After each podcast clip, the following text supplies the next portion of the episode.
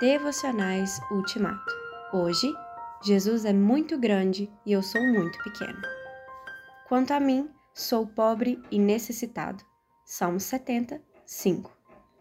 No Salmo 69, o poeta se lembra dos pobres e dos necessitados, e a eles se refere com simpatia. Os necessitados verão a Deus e se alegrarão. E o Senhor ouve o pobre. Versículos 32 e 33. No Salmo 68, o poeta se lembra dos órfãos, das viúvas, dos solitários e dos presos.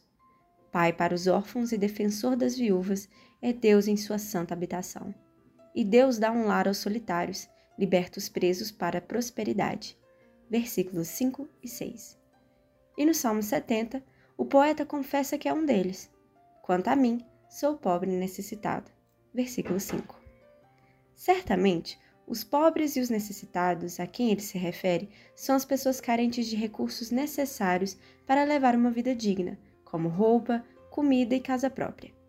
Mas no caso pessoal, sem dúvida o salmista se refere à ausência de recursos de segurança própria. Ele se confessa pobre e necessitado frente às situações difíceis e complicadas da vida. Essa declaração segue a sequência do Salmo 69, em que ele se expõe Sou um estranho até para os filhos da minha mãe. Versículo 8. Sou objeto de chacota. Versículo 11. E sou a canção dos bêbados. Versículo 12. Não é nada fácil declarar-se pobre e necessitado, quando não é da boca para fora. No caso do salmista, foi uma amarga e corajosa confissão. Ele havia acabado de dizer: Como Deus é grande! Salmo 70, 4. E então acrescentou: Quanto a mim, Sou pobre e necessitado. Salmo 70, 5.